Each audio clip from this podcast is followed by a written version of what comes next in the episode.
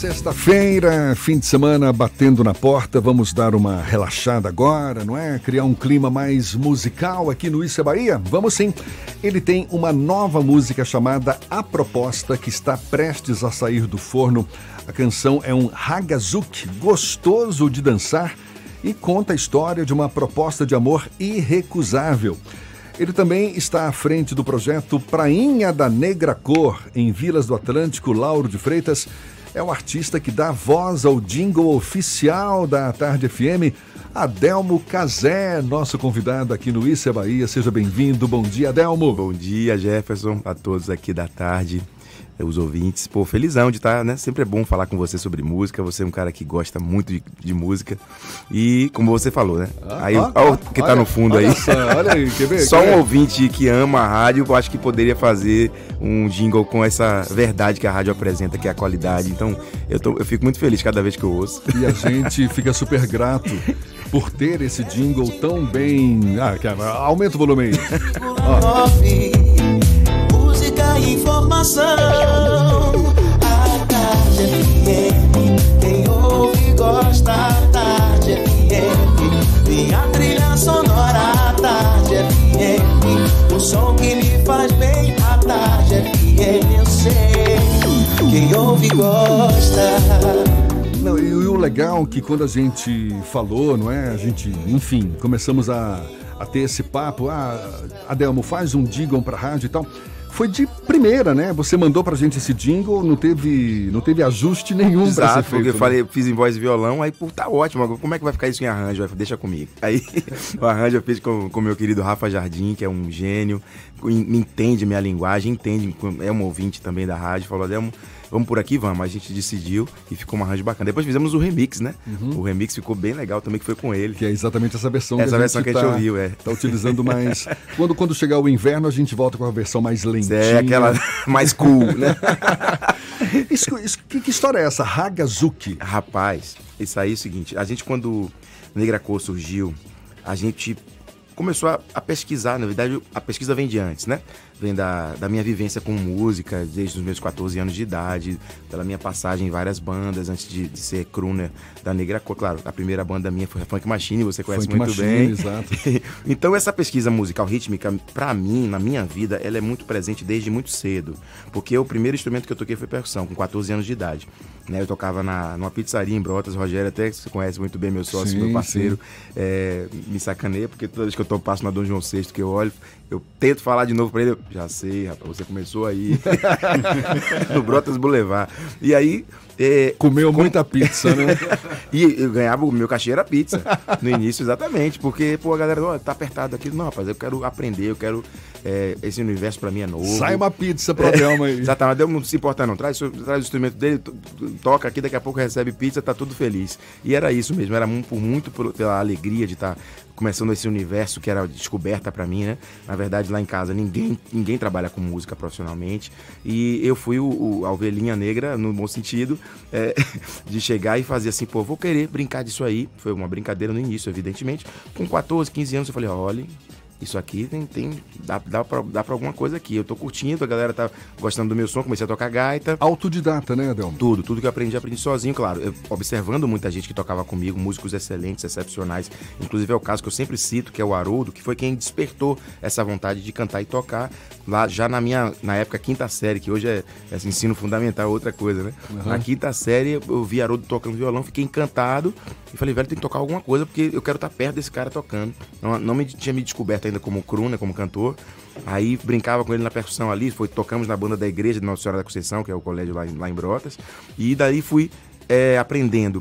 Com essa questão rítmica muito presente, o que é que quando eu cheguei na Negra Cor eu quis fazer? Eu quis falar, pô, vamos ver aqui ritmos que não sejam tão convencionais, tão clichês, vamos misturar uma coisa com a outra. Então a gente misturou esse raga, que é um... essa célula, com o zuki, que já é mais lentinho, né?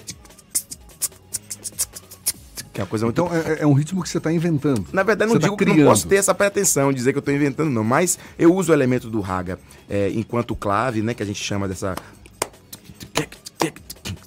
E uso o andamento e os detalhes do zouk. E aqui o zouk é mais como se fosse uma lambada mais lenta, né?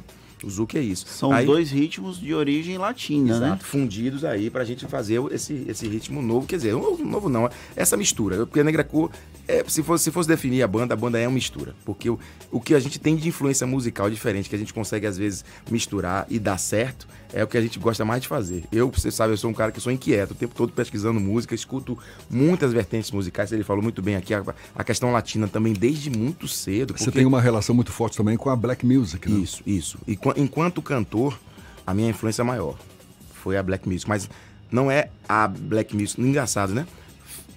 Amo de coração e foi muito impactante pra mim quando eu escutei o Stevie Wonder cantando e parar pra pensar como é que esse cara tem esse sentimento, essas melodias na voz, de onde vem isso, né? Então o gospel e o soul americanos, claro, sempre me influenciaram. Aqui no Brasil, Tim Maia... Aí os cantores brasileiros, quando você chega num Tim, você chega num Cassiano, você chega num Carlos da Fé, você vê que os caras também são soul, mas é muito brasileiro, é muito... Já passa por outro... Né, a gente chama coador, né, outro filtro. Então, é aí que quando eu fui cantar a Funk Machine, eu não quis americanizar. Apesar de cantar os clássicos Marvin Gaye, cantar Al Green, cantar o próprio Steve, Michael Jackson, etc., eu nunca fui o de fazer aqueles melismas todos. Sim. Né? Porque, não por eu não achar bonito, mas por não ter muito a ver comigo, porque eu já era mais brazuca, assim, nesse sentido, né? Eu já queria cantar as coisas daqui do Brasil também, ou mais até do que os internacionais. E foi assim que surgiu a Funk Machine e foi assim que eu me formei como cantor. Mas a minha vivência também de jingles, desde os meus 17 anos de idade, me deu um leque também muito grande. Aliás, exatamente, é um mercado que você explora bastante. Desde os meus 17, né? eu furava aula no 2 de julho pra gravar jingle, pô, com o Zelito Miranda no início. Zelito Miranda, forrozeiro Zelito Miranda. Com Marco Valença, que era Marco Aurélio na época, agora é Marco Valença. Na época, o Zé, Estúdio Zero, foram minhas grandes escolas. Eu ia gravar com Tita Ângela, com Dalmo Medeiros, né, com Webster, com um monte de gente, assim, eu menino começando, me considerava começando, e já de olho como esses caras abriam vozes lindas assim, aí ficava curioso com aquilo e fui aprendendo, daqui a pouco eu estava dentro desse grupo, em um seleto de cantores de jingle, de coro, de solo, e comecei a criar essa outra paixão, né, que era a parte da publicidade, que até hoje, né, graças a Deus, eu tenho, e expandi isso também para a criação, né? Eu era apenas o intérprete, agora eu estou criando também os jingles. Então, assim, esse ragazuco veio dessa mistura maluca que a gente faz, eu como percussionista, vivências de ritmos latinos e africanos e baianos e tal, a gente deu nesse daí. A Negra Cor explora muito isso. Desde quando você emergiu no cenário, assim, teve uma amplitude maior, que foi com o Fama, né? 2002. Você se mostrou um músico muito completo, porque você não era só o intérprete, você também conhecia de instrumentos musicais, você conhecia mais de sonoridade do que outros participantes daquele reality show. Perfeito. Eu lembro da sua interpretação de Samarina, ficou muito tempo no meu celular, muito tempo mesmo. E a galera pede em show. Eu acho que eu perdi. Eu baixei essa versão de Samarina na época no Casar, porque era internet discada, então você baixava trechos da música para poder nem conseguir Orkut ter tinha, acesso. Em 2002, nem Orkut. Pois é. Como essa parte dessa sua formação musical, ela é extremamente relevante para você conseguir fazer essa mistura de ritmos, sim, que é um processo que não é tão simples e por mais que você seja autodidata, você construiu ao longo desses últimos anos da sua carreira como um todo. Como funciona esse processo de construção da sua sonoridade com tantas influências? Ah, sim. Você tocou num ponto que eu acho que até eu, na minha rede social, eu acredito que eu tenho uma função, um papel social também, que é dar um pouco de direcionamento às vezes. As pessoas que me perguntam, estão começando a carreira e falam assim, eu estou começando a cantar agora. Então eu falei, meu irmão, aprenda um instrumento de harmonia. Isso é a primeira coisa. Porque cantar sem ter a base harmônica vai te limitar muito. Então você tendo essa base harmônica, seja piano, seja violão, seja ukulele, que agora está muito em voga e tal, aprenda o instrumento de harmonia. Então eu já fui para o Fama em 2002, já tendo essa base, como você falou, de um violão, de tá ali conversando através da Funk Machine, que me ensinou muito a improvisar na voz, usar minha voz como realmente um instrumento de solo, não só um cantor de letras. Por quê? Porque eu já na verdade, eu quase que caí de paraquedas na Funk Machine. Marcelo Zabô fazia no Quereres, com uma banda, inclusive com uns amigos, com nada mais, nada menos, Augusto Albuquerque no contrabaixo, com Jorge Soloveira na guitarra, com Giro Vanzelé também, que às vezes revezava com Augusto no contrabaixo, e Vandinho na bateria. Todos músicos de jazz que tocavam música pop também. E na hora da liberdade musical, todo mundo improvisava. Eu falei, eu vou ter que improvisar, meu irmão. Então, eu fui colocado no palco com essa função. Já era um curioso dos grandes cantores que improvisavam, Al Jarreau, do próprio Steve. E eu falei, pô, eu quero improvisar, eu quero aprender a improvisar. Como é que eu faço isso se eu não estudar a teoria musical? Eu tenho que ter um ouvido muito aguçado. Foi um marco divisor na sua carreira, o Fama? Foi demais. Primeiro porque, assim, a Funk Machine era algo promissor, mas era muito local. Né? Então as pessoas que já tinham um carinho pela funk, não, eu tenho um show ao vivo de não sei o quê, eu tenho... já tinha aquele burburinho de quem já gostava, de quem já curtia. Curtia a gente no Pelourinho, curtia a gente no Chico Rocco, lá no Rio Vermelho, no Santana Videlbar, na época também e tal. A gente ficava naquela loucura, né? E fazendo festas fechadas também. Aí o Fama veio em 2002, eu já tinha 4 anos de Funk Machine, e o mais legal, que eu fui ao Fama com a música Vem Me Buscar no teste. Era uma fita que a gente mandava e eu não quis interpretar, fazer uma releitura de uma canção já conhecida. Eu fui com uma inédita, né? Aí montei a fita e fazia, será que era isso mesmo que eles queriam? Muita gente mandou muita coisa de releitura e eu mandei a autoral e a galera gostou. Aí daquelas 40, de mais de 1000 e tantas fitas mandadas, 40 foram pré-selecionadas, aí a gente foi pro Rio de Janeiro. Os 40, pinçados assim, São Paulo, tem gente de Natal que foi Joãozinho, tem Juliano que era do Sul, e tal, e foi pinçando aquilo ali, chegou desses 40, desceram pra 12, né, nos testes e tal, e eu falei, pô, meu irmão, já tô aqui, já é um grande presente. Mas eu vou tentar ir o mais longe que eu conseguir. E como ele falou, era tão natural pra mim, as pessoas até depois falaram, como é que você ficava ajudando os outros? Você era uma competição, rapaz, você é maluco? Eu falei, mas não, o grande barato dali era trocar essa experiência. Joãozinho, por exemplo, era muito novinho, tinha uma voz possante. Aí eu chegava com a maturidade que eu já tinha e falava, Joãozinho, vai por ali, não sei o que lá. E os caras, porra, é isso mesmo, tá, esse caminho massa. Aí eu dava um pitaco no arranjo dos outros, os outros davam um pitaco no meu arranjo. E eu ia construindo aquilo. A Fama não tinha aquela coisa, vou ganhar, você é meu competidor, você é meu concorrente, né? O Fama tinha coisa de soma. Todo mundo acabou virando irmão. E eu fiz uma canção falando sobre isso, que é o Adeus, né? Uhum. Adeus, não é nada fácil de dizer. Meu Deus, que dor é essa? O tempo, nem ele pode apagar. Cada canto dessa casa tem um pedaço meu. Por isso, porque a gente viveu ali quase 90 dias juntinhos, como se fosse uma família, né? Então, cada canto daquela casinha ali representava uma historinha da gente. Todo mundo querendo viver de música, sem saber de onde ia dar aquilo, programa novo totalmente. Não sabíamos como estava a recepção aqui fora. E quando a gente saiu, a gente viu o bicho pegando mesmo. Assim, todo mundo reconhecendo a gente. Que legal. Foi o primeiro reality show musical dessa nova leva de reality shows do Brasil. Foi o Fama, né? Que não tinha pegada de festival, que chegar lá e cantar. Não, era a formação do músico, a formação do intérprete, né? Você pegava as aulas desde de manhã, seu preparo físico é importante, expressão corporal com Rossella, teoria musical com Monique Aragão, aí ia pra técnica vocal. Ah, então você tinha um dia inteiro de preparo, uma faculdade praticamente, né? Quer dizer, de 8 da manhã até as 5 da tarde, ou 6, você estava ali focado na sua profissão. E com os profissionais super renomados, né? Por exemplo, Rossella, preparadora de expressão corporal de praticamente todo o elenco de novelas da Rede Globo. E o Felipe, que é o irmão da Fernanda Abreu, né? Felipe Abreu, também um cara preparador vocal dos melhores, assim, nos dava noções de teoria musical, de melodia, de intervalo musical, que isso serve para a vida toda. E para coroar com tudo os convidados que eram lá, Javan, Lulu Santos, que iam visitar a gente e trocar um papo sobre isso. E Lulu falou, olha, vocês estão tendo uma oportunidade de ouro, porque eu no início da carreira bati, foi muita cabeça e tal, vocês estão aqui com a universidade na mão, não sei o que. Eu falei, e a gente sabia dar valor a isso. Imagino. Adelmo, você está com esse projeto Prainha da Negra Cor, isso, lá em Vilas do Atlântico, Lauro de Freitas. Começou em dezembro, não é? Começou dia 21. Foi a estreia, foi muito legal. Você vai se estender ao longo do verão? Vamos fazer no verão. É com pesar que eu digo que hoje não faremos, né? Porque a previsão de chuva é muito forte, assim. A probabilidade de chover forte em Vilas era muito grande desde de terça, quarta, terça, que a gente está começando. Terça-feira já estava chovendo já bastante. Já estava chovendo, então assim, alagou tudo por ali. Eu que estava lá, por exemplo, no pré-réveillon do Jau, na mesma barraca que é a Prainha, eu vi que não tem como.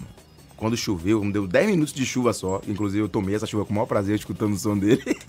E depois a gente cantou junto. Não, e tal. É verdade. A chuva bate de vento, assim, pega a maioria do lugar que é descoberto e pega também o lado do palco. É numa barraca, não é isso? É, na prainha, que inclusive tem uma estrutura de show muito boa, só que é na beira da praia. Então, assim, foi melhor, foi mais prudente a gente transferir para o dia 17. Né? Que aí continua com as mesmas atrações, Negra Cor, Água Fresca abrindo, que é um samba super moderno também. Água Fresca é um cara que eu adoro, que tem uma inquietude também musical muito grande de fazer, misturar MPB com samba de mesa, que a gente chama, né? Samba de fundo de quintal, essas coisas que ele gosta, e coisas da Bahia também. E os queridos Adão Negro, né? A banda ia subir inteira, né? E espero que eles, com essa mudança de data, eles consigam também nos acompanhar, porque o Serginho e toda a banda tem uma história muito legal com a Negra Cor, assim. Sempre que a gente fez projetos, desde o Bahia Café Hall, o Serginho se declara meu fã, e eu sou fã dele, ele sabe disso. E eu fico muito honrado sempre que ele pode estar com a gente. Nós cantamos as canções também do Adão, e acho que o Adão tem um papel dentro do reggae music no Brasil, não só na Bahia, né? Claro, levando a identidade baiana, mas tem um papel muito grande assim no reggae do Brasil, pelas suas letras, pela né, abordagem, pelos arranjos. E eu acho o registro vocal dele incrível, ímpar. Não tem ninguém com a voz parecida com a de Serginho, assim, eu acredito. A gente começou o nosso papo falando da proposta, não é? Esse Hagazuk, isso, que está prestes a sair do forno. Dá uma palhinha pra gente aí, faz uma capela. Cara, é uma história interessante, né? A proposta, como você falou ali, a proposta surgiu baseada em fatos reais, né? Não precisa citar nomes. Um amor irrecusável. Aí fala assim: só liguei pra saber se tá tudo bem. Por aqui também vou levando. A real é que eu sinto saudade. Verdade. Observando sua lindeza na tela do meu celular. Vem pra cá, vou cantar pra você no meu colo. Eu tenho algo pra te dar. Toma minha vida, faz o que quiser. Aquela proposta ainda tá de pé. Nós dois, um vinho na beira do mar. Depois chamar. Quem é a dona dessa lindeza? Tá vendo? Inclusive. Não me comprometa? Na canção, eu fiz uma pirracinha, peguei a voz dela falando alô. Ah, é? E aí coloquei assim, alô. Ah, mas só ela que sabe. Ela sabe que a voz é dela? Sabe, eu falei assim, mande pra mim aí um alô no zap que eu vou colocar na música. Ah, não acredito. Falei, chega lá, tá a música lá. Na segunda parte, ela, alô. Alô? É, então, mas você não vai dar o nome, né? Tá certo, tá bom.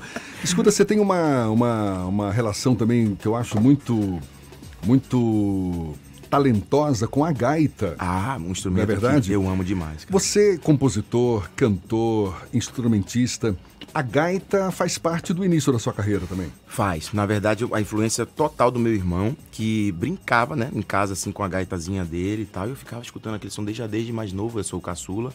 Adorava aquilo. E aí, depois, quando eu vim cantar Black Music, que eu escutei o Steve tocando, aí, meu irmão. E depois caiu na minha mão não só a referência do Steve, como a de Toots Thielemans, né? Que é outro grande gaitista mundial, que fez um disco de só canções brasileiras, com os melhores, assim. Toots Thielemans também gravou com o Saravon, um disco incrível, um clássico, né, que é aquele disco dos Beatles, que ela interpreta também, gravou gaita ali. Então, esse instrumento tem uma... batia muito forte em mim, assim, rapaz, se eu um dia tocar qualquer coisa na gaita só pra me satisfazer, já vou ficar feliz. Aliás, no jingle da Tarde FM tem lá a sua gaita, exatamente, que marca aí, a presença. Dali eu brincando, e assim, meu irmão aí pegou e me deu uma de presente. Viu que eu gostava, me deu uma de presente e não quis me dar nem a diatônica, né, que é aquelas que é praticamente de blues, né, que você não tem a travinha que é a... que equivale às teclas pretas do piano, que são os sustenidos. Ele me deu logo essa, de 48 vozes, uma gaita Hering na época e tal. Aí, meu irmão, é batalhar, né? Sofá, minha mãe com a mão no ouvido, desesperada, e eu tardes e tardes ali no sofá, escutando, tentando pegar as coisas. E aprendi, não digo que eu sou um exímio, não, mas o sentimento que eu tenho no instrumento, que às vezes eu consigo refletir ali nas melodias, representar ali, graças a Deus, foi um instrumento que me acompanhou praticamente a minha vida musical toda, desde os meus 17 anos. Agora, Adelmo, me conta, você desde os 14 anos, com essa relação com a música, instrumentista, compositor, cantor, você é formado em Direito? Isso, formei em 98, já 21 anos de formado. Quer dizer que temos aqui Advogado Adelmo Cazé. Doutor Cazé ficou aposentado lá para trás, entendeu? Mas assim, outra vivência muito interessante, né? Porque meu pai era advogado, mas tá engraçado. Não foi nem tanta influência assim dele, ele até faleceu antes de saber que eu ia fazer direito, né? Eu estava no ano do vestibular quando ele faleceu e meu direcionamento desde muito novo era psicologia. Tanto que eu fiz a federal e passei em psicologia, só que na católica não tinha psicologia, então eu tive que fazer outra ciência humana, que eu gosto de ciências humanas. Tudo a ver, né? Psicologia com direito. Aí eu falei, vou fazer uma ciência humana na católica. Qual seria? Rapaz, direito. Velho. Direito a gente usa pra tudo, meu pai era advogado, soava como se fosse uma homenagem pra ele ao mesmo tempo. E aí fui pra católica, engraçado. Aí com 3 semestres na UFB eu não aguentei aquela loucura de ir pra um campus. Ir para outra, não sei o que, eu sem carro, de ônibus, fazendo psicologia e direito ao mesmo tempo. 3 semestres fazendo essa loucura, eu tava enlouquecendo, e música, né? Então, assim, ia para 1000 lugares de ônibus e tudo, eu falei, vale, vou ter que focar em uma coisa. Aí, no 3º semestre, eu fui trancar, eu nunca esqueço esse dia, a minha da secretaria, pô, meu filho, você vai trancar o curso, você passou em 2º lugar. Eu falei, pô, não tem jeito não, meu amor, ou eu faço isso, ou então eu não vou concluir nada na minha vida, vou ficar totalmente disperso. E essa coisa de passar em 2º lugar não é nem vaidade, foi uma coisa curiosa, que eu tava lá na hora de matricular e a menina me cutucou assim do lado e falou, parabéns. Eu falei, parabéns pra você também, você não passou também? Ela, não, mas você passou em 2º lugar. E eu não tava ligando pra isso, né? Uhum. Porque aí que entra a coisa da inteligência emocional, que eu sempre falava pros meus colegas, gente, acalma na hora de fazer uma prova, isso é muito fundo, isso conta demais, você tá cheio de conteúdo na cabeça, mas você não consegue render, então vamos ter esse foco aí. E aí nesse dia eu falei pra menina, olha, eu sempre fui um bom fazedor de prova, porque eu tinha a minha, sabe, o meu dogmazinho assim, aquela coisa certinha, chegava, colocava a caneta ali, não sei o que lá. E aí eu saí de psicologia, continuei com direito, formei, né, tenho vários colegas em muitas áreas, tanto os concursados quanto grandes advogados que me encontram e falam, você não tinha jeito não, na faculdade todo mundo via que você não ia trabalhar com aquilo, que eu já tocava na faculdade também. Adelmo Cazé, doutora Adelmo Cazé, cantor, mas eu ando com minha carteira da OAB até hoje, viu? Tá regular? Tá regular, tô regular. Olha só. Eu ando com minha carteirinha, todo pago anuidade. Minha mãe mesmo, não deixe de pagar essa anuidade. Minha mãe puxa minha orelha pra cá. Tem gente participando aqui pelo nosso WhatsApp, não é? Tem isso? A Cristina Maria Suzar mandou um beijo pra ele. Beijo, Cris. Pediu pra mandar um beijo.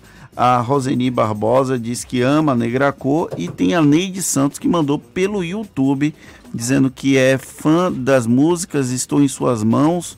Principalmente, ela pergunta quais foram as maiores influências do início da carreira e pede uma palhinha de Estou em Suas Mãos. Que música é essa que ela está dizendo, Estou em Suas Mãos? Será que não é uma frase de uma música que ela está... É provável. Mandar um beijo para vocês aqui, todos que mandaram aqui mensagem. Você vai ter que fazer uma música será agora nesse título. Será que não é A Princesa e o Herói? A Princesa e o Herói, que a gente lançou aqui, né? Aqui na Tarde FM. É. Uma música que você fez em homenagem à sua filha, né? Ela é minha, eu sou dela, a princesa e o herói. Quero entrar nos seus sonhos, é tanto amor que dói, que dói. Numa tarde de chuva. Linda música. E ela pergunta quais foram as maiores influências do início da carreira dele. Ah, então, isso é bom falar, porque quando jovem assim, eu tive a sorte de, dentro da minha casa, ter a influência de 4 irmãos que escutavam música popular brasileira na sua essência mesmo, né? E cada um com a sua influência, engraçado, né? Mesma família, mesmo núcleo, só que, por exemplo, meu irmão era mais de Belchior e Fagner. A minha outra irmã era louca por Simone, por Elis Regina. E a outra já era mais de javaneada, já gostavam de Javanzinho, Gilberto Gil e tal.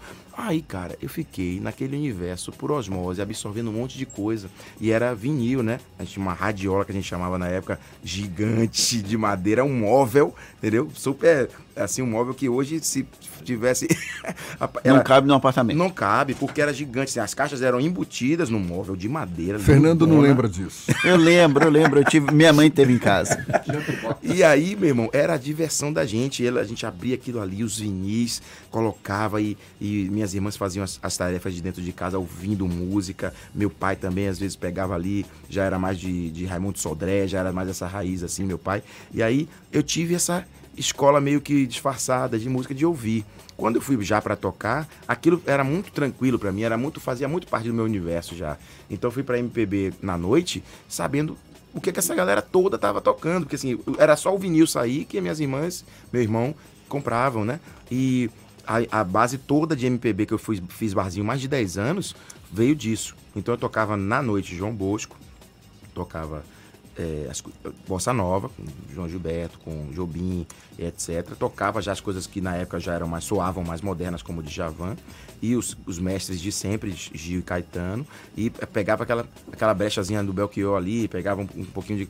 Então foi um pouquinho de cada coisa para me formar o Adelmo cantor de MPB na noite da Bahia. Aí o Pedra da Sereia, que é uma que até hoje existe, Conceição foi uma das primeiras a acreditar em mim, assim, a apostar em mim, porque eu já trazia não só essa coisa que todo mundo já tocava, que era a MPB, era o carro-chefe, é como se fosse o sertanejo hoje.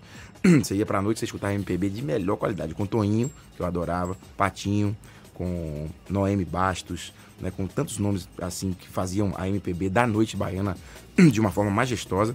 Aí eu chegava e colocava esse conteúdo do Black. Causou estranheza no primeiro momento, pô, tocar Tim Maia no barzinho, tocar Cassiano, tocar, né, alguma coisa de Black Hill, era tipo assim, porra, tá quebrando né, uma coisa tradicional, de uma Mas tradição. Mas acabou dando certo. Deu certo, porque essa química que as pessoas... Cadê um toca de moda, toca Legal. Tim Maia, não sei o que aí. Adelmo, o último recado aqui. Adelmo é um capítulo iluminado na história da nossa música. A Lúcia Vieira de Eunápolis mandou pra gente. Caramba, Lúcia. Ela que tá com a Ativa FM lá, acompanhando a gente. Maravilha. E olha, pra gente, o maior prazer. Lindas, obrigado. O maior prazer ter você aqui no Isso é Bahia. A gente agradece, inclusive, de tê-lo aqui sempre, diariamente, na Tarde FM. Quero voltar mais, viu? Por favor. E agora a gente tá para toda a Bahia, tem 10 emissoras retransmitindo Isso é Bahia. Manda um abraço para todo mundo. Beijo a galera aí que tá ouvindo a gente aqui. Então escutem, daqui a pouquinho vai entrar na programação, né, Jefferson? Nossa canção nova, proposta. Claro. Daqui a pouquinho, assim que terminar o programa. E no dia 17, a volta do projeto Prainha da Negra Cor. Por favor, também. Lá na Prainha do Atlântico vai ter a gente, Negra Cor, Água Fresca, participação Adão Negro e surpresinhas também. A gente está em contato com outros amigos queridos da música para pintarem por lá também. O lugar é fantástico, na beira da praia. E todo mundo pode ir à vontade, brisa, esse clima mesmo que o verão da Bahia tem, e trazendo essa música, essa proposta de música de qualidade. Adelmo, mais uma vez, muito obrigado, sucesso sempre para você e, claro, seja sempre bem-vindo aqui na Tarde. Obrigado, Jefferson, obrigado a todos vocês. Maravilha, Adelmo Cazé, agora 8h49 na Tarde FM.